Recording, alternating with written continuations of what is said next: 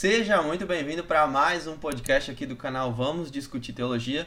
Hoje é um podcast bem especial porque eu quero falar um pouquinho sobre missiologia, sobre plantio de igrejas e, claro, não tem como falar sobre isso sem citar aqui o Ronaldo Lidório, que é uma referência aqui para a gente na teologia e para os pastores do Brasil, né? Porque ele é um cara muito interessante, uma, uma, uma pessoa que está viva ainda e que a gente pode ter ele como referência de fé e de teológica também.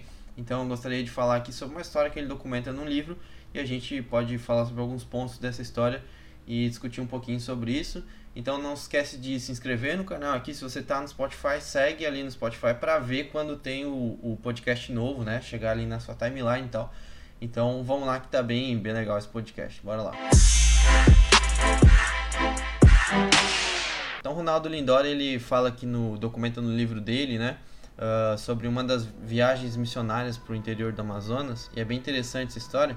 Ele escreve o seguinte: Estive visitando uma região próxima a Maraã, no coração do Amazonas, onde vivem os, os cambebas, cocamas e miranhas. É, eu não sei se pronuncia assim, é meio difícil de falar, mas acho que é isso aí. Deve ser tribos lá, né? O, povos ali do indígenas do, do Amazonas, né? Eram tidos até poucos anos atrás como grupos indígenas ainda não alcançados pelo Evangelho Todavia, foi grande a minha surpresa ao chegar entre eles e ver ali a presença de uma forte igreja evangélica, que louva a Deus com fervor e amor. Procurando os autores daquele trabalho missionário, apontaram-me alguns crentes ribeirinhos, especialmente o Sr. João, como é conhecido. Fui entrevistá-lo, pessoa simples, quase letrado, mas com tremenda paixão pelo Senhor Jesus. Com a sua família, ele vivia em um flutuante formado por um cômodo apenas, e além das redes possuía somente uma cadeira e uma panela. Contaram-me como se mantinham por meio da pesca e usavam toda a energia e tempo para transmitir o Evangelho de Cristo aos indígenas da região. Uh, e aí ele conta, uh, ele entrevistando né, o, o, os, esses crentes ali, né? Mas como vieram parar aqui, em região tão distante? Eles respondem: Viemos ganhar a vida, respondeu. E como está a vida, indaguei? Vai muito bem, já plantamos seis igrejas.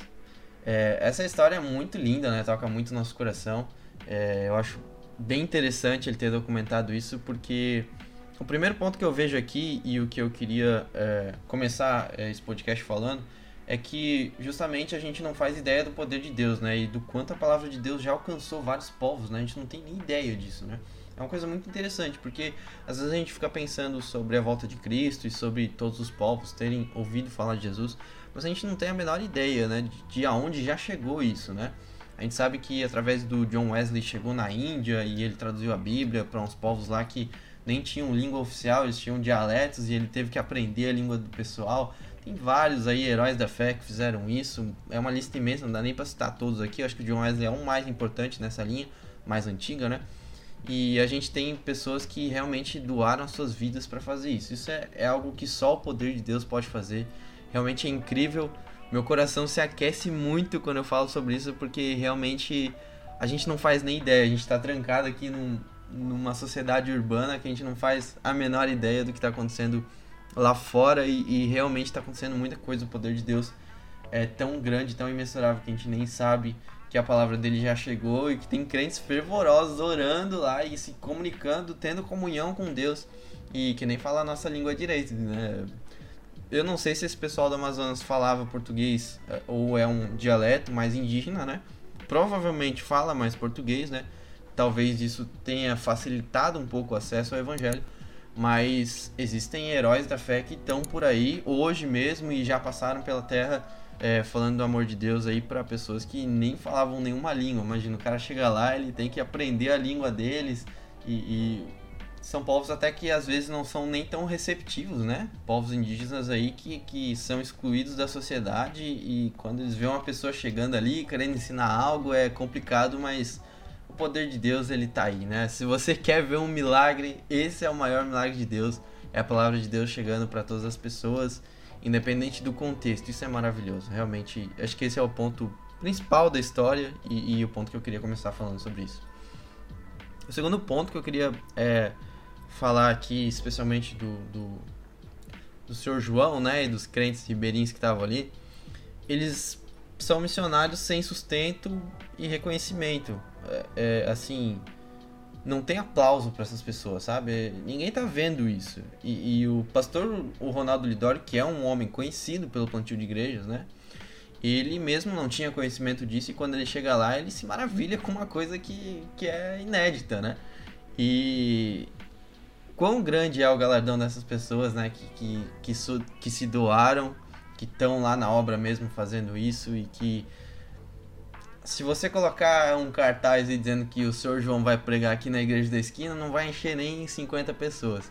Não tem aplauso, não tem reconhecimento, ninguém dá like no, no Instagram dele, no perfil dele, mas ele é uma pessoa cheia de Deus. A gente nunca ouviu falar sobre ele, mas esse fruto aqui já dele fala muito, já a palavra de Deus fala muito e, e, e, você quer ver Deus em alguém, é você ouvir dessa pessoa o que Deus tem feito. Né? Quando você ouve que uma pessoa é boa, pode ser que tenha uma coisa ali que você vai se decepcionar. Pode ser não, tenho certeza que vai ter.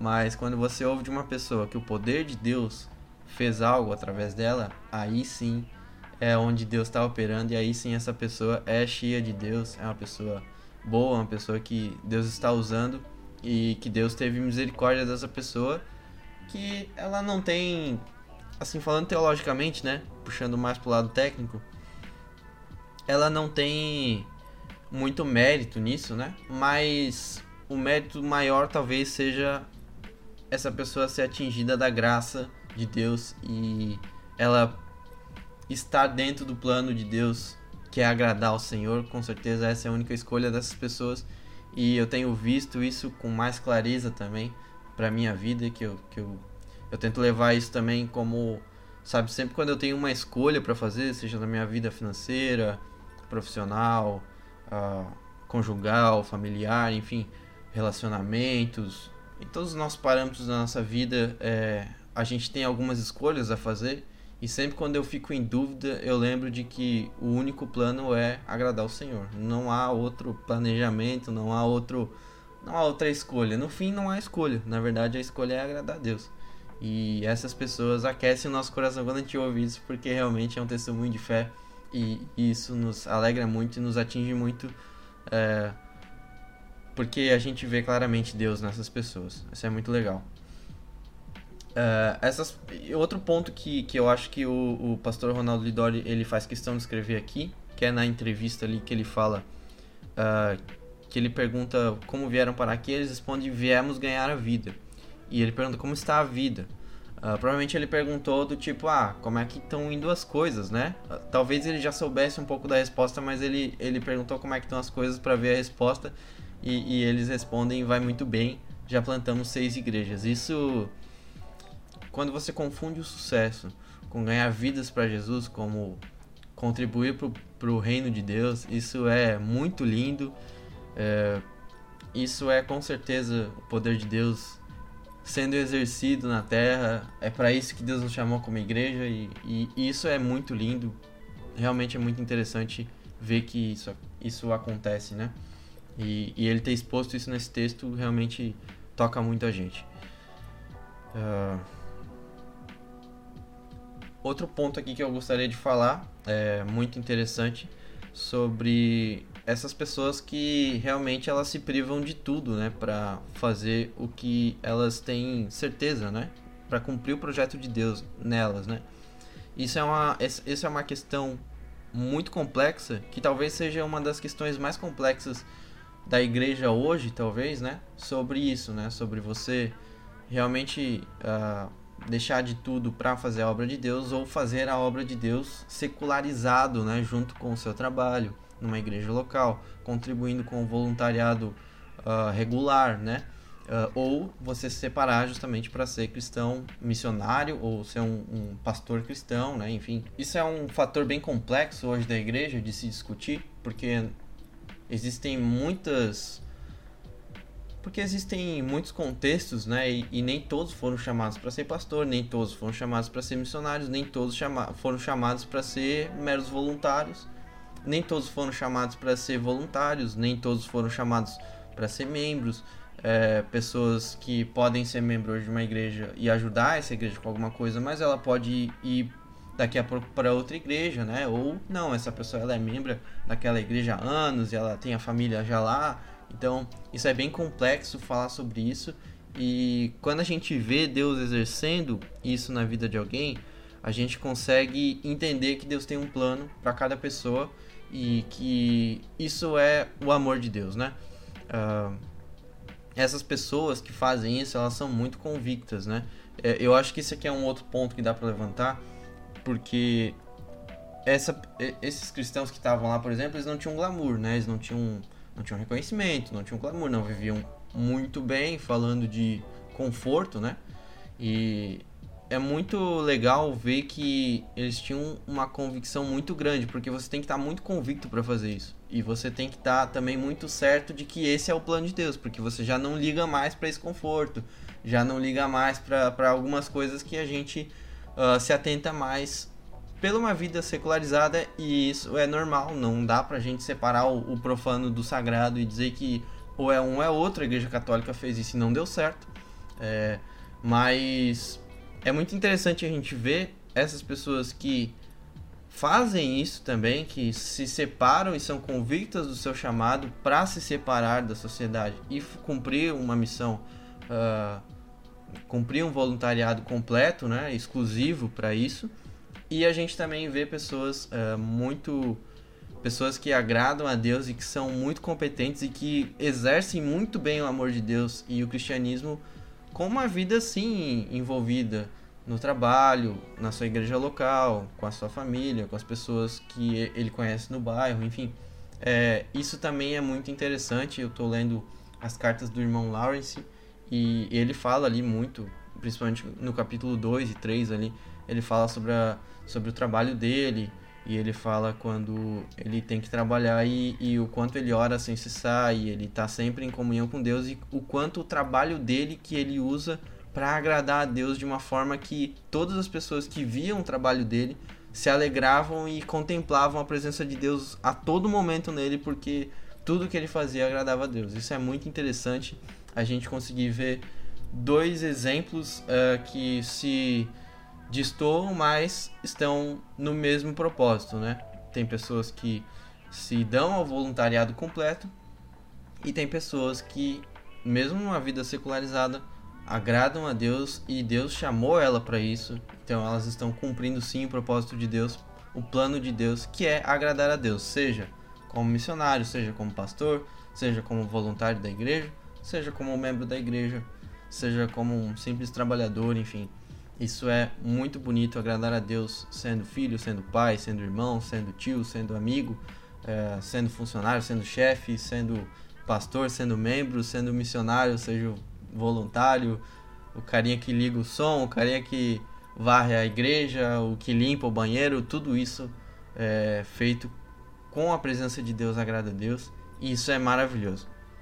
Bom, gostaria agora de falar sobre plantações de igreja, que está é, extremamente ligado aí à missologia e gostaria de citar ali o que o Lidório fala sobre os ministérios, né? que eles não estão ligados exatamente a pessoas uh, exclusivas a serem missionários ou a pastores ou a mestres da lei, é, cada um tem um plano que se encaixa perfeitamente na igreja e eu acho muito interessante. Antes eu queria mostrar o livro aqui, ó, do irmão Lawrence, que é muito interessante. Esse aqui é o Clássicos da Literatura Cristã, que você pode você pode achar na, na livraria da família cristã que é, um, é uma edição meio especial aqui.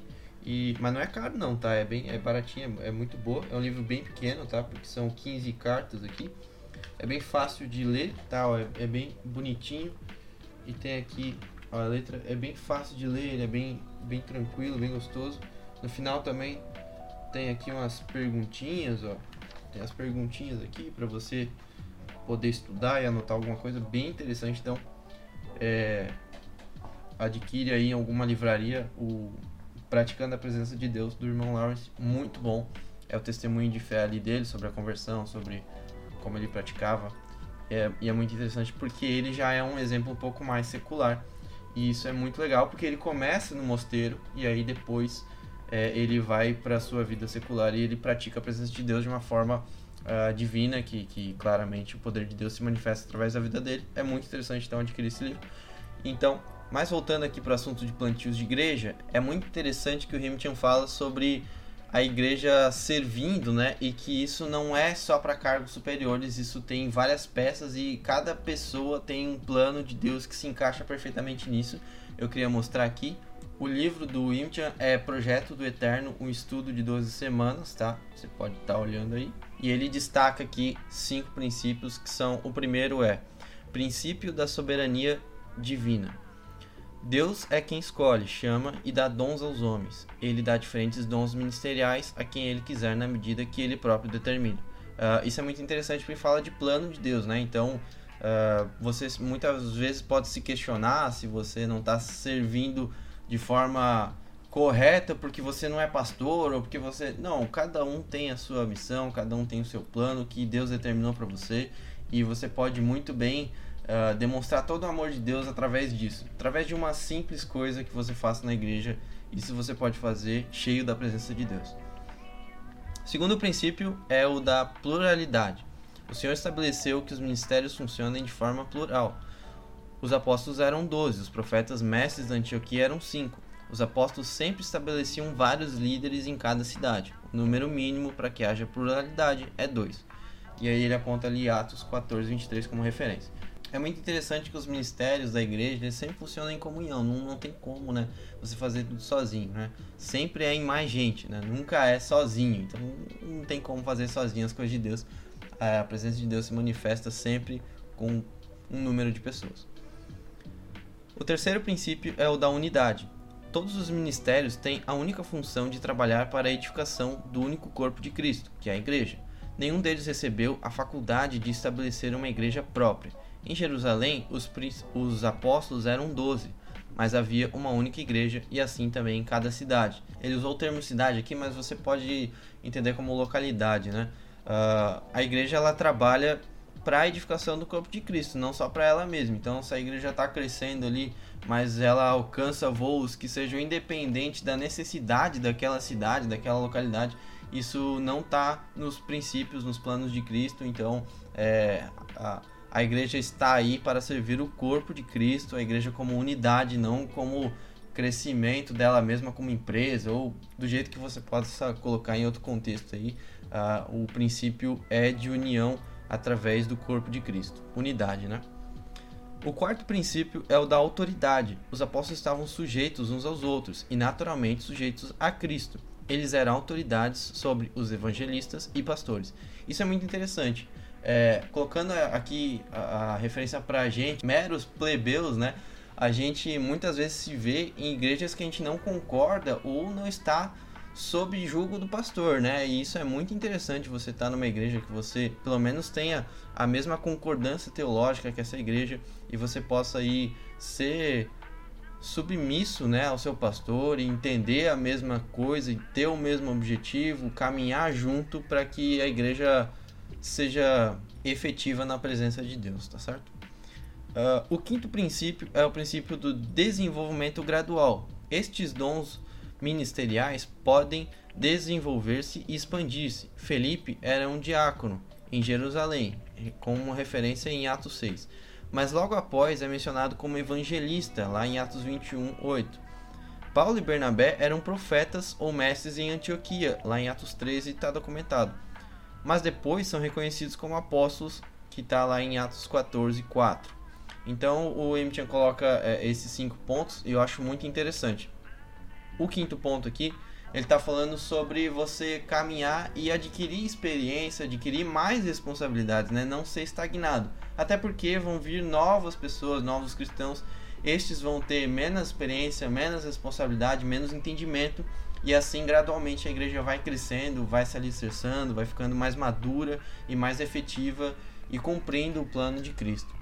Então, eu gostaria de deixar só isso aí como, como teologia também, não vou me aprofundar muito, mas eu acho muito interessante esses cinco princípios aqui da igreja, dos ministérios, né? E que você pode estar exercendo, não sendo um pastor, não sendo um missionário que vai para a África, mas também exercendo e servindo a sua igreja local é, com o objetivo único de exercer a presença de Deus, de ser a voz dele aqui na terra, assim como ele nos deixou a grande comissão. A nossa missão é falar de Deus e cumprir a palavra dele também, né? Não só fazer as pessoas aceitarem Jesus, né? Há, há alguns passos, né? Uns plantam, outros regam, outros colhem e assim a igreja vai organicamente vivendo e crescendo, beleza? Bom, é isso aí, eu acho que tá legal esse podcast aí, ficou gostoso, eu gostei muito de fazer isso. Espero poder fazer mais nesses assuntos aqui, trazendo um pouquinho de teologia, trazendo um pouquinho de algumas histórias de homens de fé aqui pra gente estar tá falando um pouquinho sobre isso. É, se você gostou aí, pode dar um like aí, não é proibido, tá bom? E se inscreve no canal aí, se você estiver no Spotify, segue aí o Spotify, o, segue ali, aperta no botão seguir lá para você ver os novos os novos capítulos aí dessa grande jornada que é o meu canal. e fiquem na paz de Deus, até mais.